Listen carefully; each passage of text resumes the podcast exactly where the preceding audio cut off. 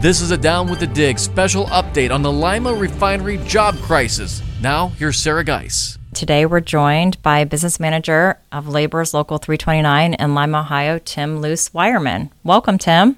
Thank you very much. I'm happy to be here. This is a issue that's near and dear to my heart. Good jobs, good benefits. What does this mean, the Lima refinery with Husky and Cenovus? Just give us a little bit of background. Uh, so, uh, for, for all of those years that the refinery's been around, it's 135 years, the Lima community, Allen County, and surrounding counties uh, have kept and maintained this plant. When when the plant called for um, uh, 100 people or 200 people or 300 or more, um, we answered that call. And in 2019, there were quite literally thousands of uh, uh, union workers and people who are earning a good living uh, wage and benefits wise, uh, helping to put this place uh, back after after renovations, and quite literally after millions of man hours worked.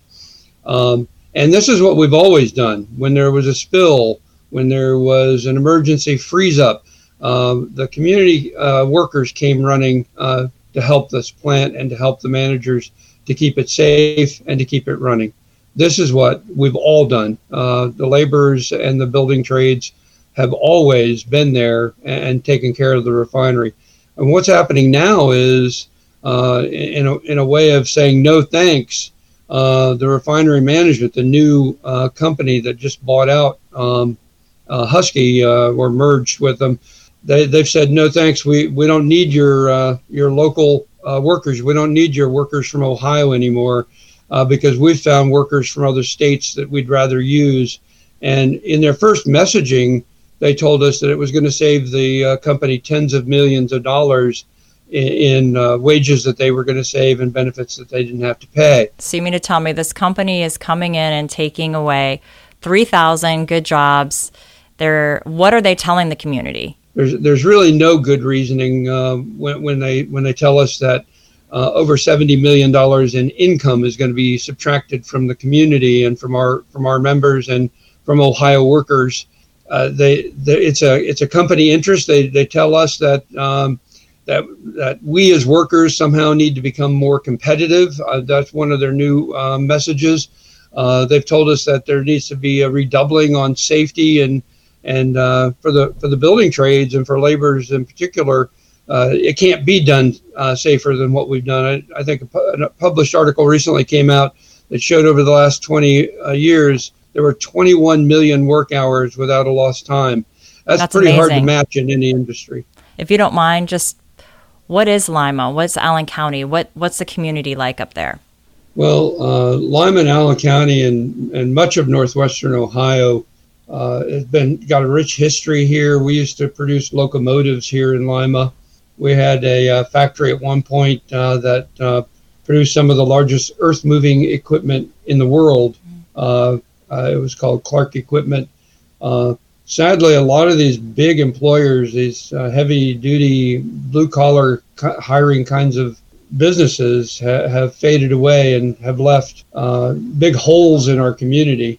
Um, one of the constant things that we've had in this community, however, is both the refinery uh, that's been here for about 135 years, and next door a chemical plant, a Procter and Gamble plant. I mean, there it's still yeah. a, a, thriving yeah. uh, blue collar uh, community. What is the community saying about this decision by this by this large organization? Well, obviously, uh, we're very unhappy about it. The building trades are unhappy about it. Uh, there, there's it shows a real lack of commitment on the part of the company. I think for our community uh, tells our community we don't need you guys anymore, and so we're going to kick you to the curb. We're going to do what we want. And we're gonna we're gonna pad our own bank account. I mean, I think it's a very selfish move on the part of management, uh, and uh, you know, it should be objected to, and which is why the laborers have taken the lead in a in a uh, program uh, in a campaign that we call uh, Ohio Jobs for Ohio Workers, and uh, you know they're they're coming from other states, and I tell everybody it wouldn't matter what state they came from, we object. We Absolutely. we think that, that, that those, those jobs should be uh, ours to have, and uh, and that's what we're the so we're trying to communicate to the management of the uh, of the company. Yeah, that's got to be infuriating. It's like you know you have people who have committed their lives. It sounds like there's been generational jobs there, grandparents, aunts, uncles, entire families who have dedicated their lives to working at the refinery to ensuring its safety for the community. Would you talk just a little bit about who they're envisioning are going to replace uh, these well trained, skilled workers that they currently have now? Well, the, the refinery has been arguing that um, that we're not well trained enough, and it's kind of ironic in a way. It's sort of like having uh, a group of employees for 135 years, and all of a sudden they became disqualified or unqualified to do the work, um, which is a bunch of baloney. I mean, there's no nice way to put it, but uh, let's face it, they're they're making that decision, and it's strictly monetary. Uh, they're also claiming that these workers that they're going to be bringing from out of state are more qualified. And that's why they've made that decision. And it's based on uh, their qualifications and their skill levels. Well, the, the guys that I know that have worked out there, like you said, my, my own family has worked at the refinery for four generations off and on. Nobody knows that plant better than our laborers, our, our Ohio carpenters, our Ohio boilermakers and fitters and sheet metal guys. All of these trades have been out there for all of this time and they know things that no one could know that are coming in from out of state. Yeah, these out of state workers, you just imagine. What do you feel that's going to be the biggest impact on the community by having out of state workers? Well, I think ultimately um, there's a, a, monstrous economic impact. Um, I was talking to somebody the other day about what's going to happen to the paychecks that leave the state of Ohio. And, I like to really make it as graphic as possible. Um, that those paychecks are going to go home to other states, and that's where the new car or new truck is going to be purchased. That's where the new furniture for the living room is going to be purchased. It's not going to happen here in Ohio. Uh, there are going to be some. Uh, so there's going to be some uh, opportunity, I think, um, for people who are going to be staying here and working here and and and uh, visiting our restaurants. But that's going to be a very limited economic impact. Uh, the majority of the the loss is going to be in all of these wages, and not only just the wages. An awful lot of uh, our own laborers uh, have years and years of experience uh, with uh, the refinery, and they are able to get their retirement hours in, their insurance hours in. Uh, this is going to change uh, things radically for our own members and for local workers in general. you know, it's going to put our economic hardship I think, on individual workers and on businesses that depend on the refinery income uh, to make the make the world go around for everyone here economically. It's literally ripping the heart out of Lima. I mean, it's 3,000 jobs. I know Allen County's population is around 100,000. That is significant in terms of the the effect. So let's pivot a little bit. Tim, let's talk about who is Cenovus, who is Husky, and, and why do you think they have decided uh, to, to, to go this direction? I understand that uh, all corporations have to make a profit. I understand that that each decision that they make is profit motivated, and, and so I get that. But I also understand, and I've always said this about corporations: they're not required to have a conscience, but the people who run them should have one. And I, I've always felt strongly that this has been as much a, an ethical choice as it has been an economic choice. And is pretty clear to this community um, that um, they want Cenovus uh, to re to re-examine the, those choices. The Lima City Council voted unanimously uh, in favor of our Ohio Jobs for Ohio Workers campaign. They want local workers to be employed and for the community to gain those economic benefits.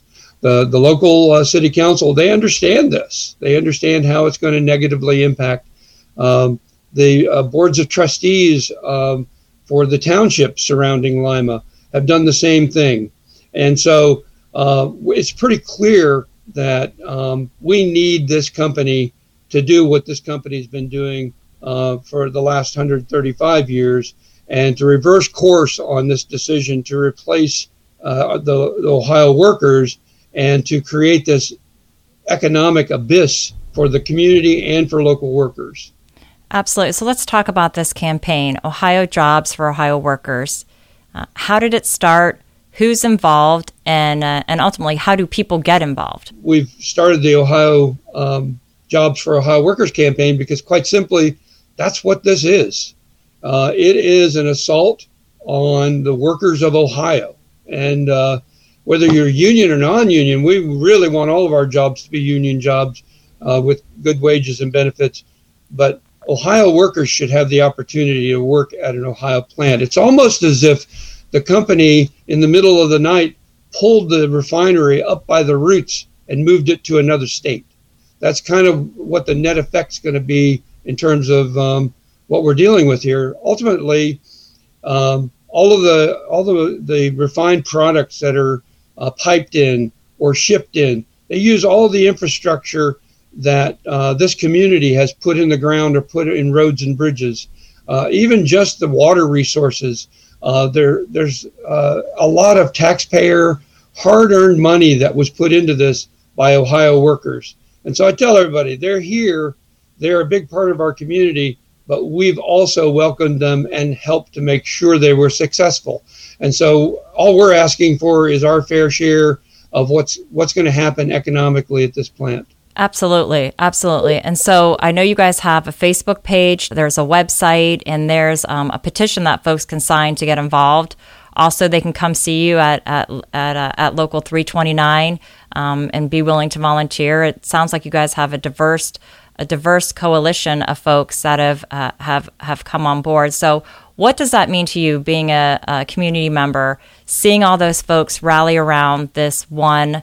Uh, cause? And what do you mean what do you think that means for o- ohio in general? Like you said ohio jobs for ohio workers. I, I think it's what ohioans do. Uh, they rally. They come together. They help. Uh, you, you see it when, uh, uh, when when there's a disaster um, uh, when tornadoes come through or flood come flood comes through. It's what Ohioans do. Uh, we help each other. We pull together, uh, and there's no question that we've had an outpouring of support from uh, a lot of different folks within the community in the greater northwestern Ohio area. Um, we welcome everyone. Uh, I have told people over and over again, uh, this is the laborers union hall, but you know what?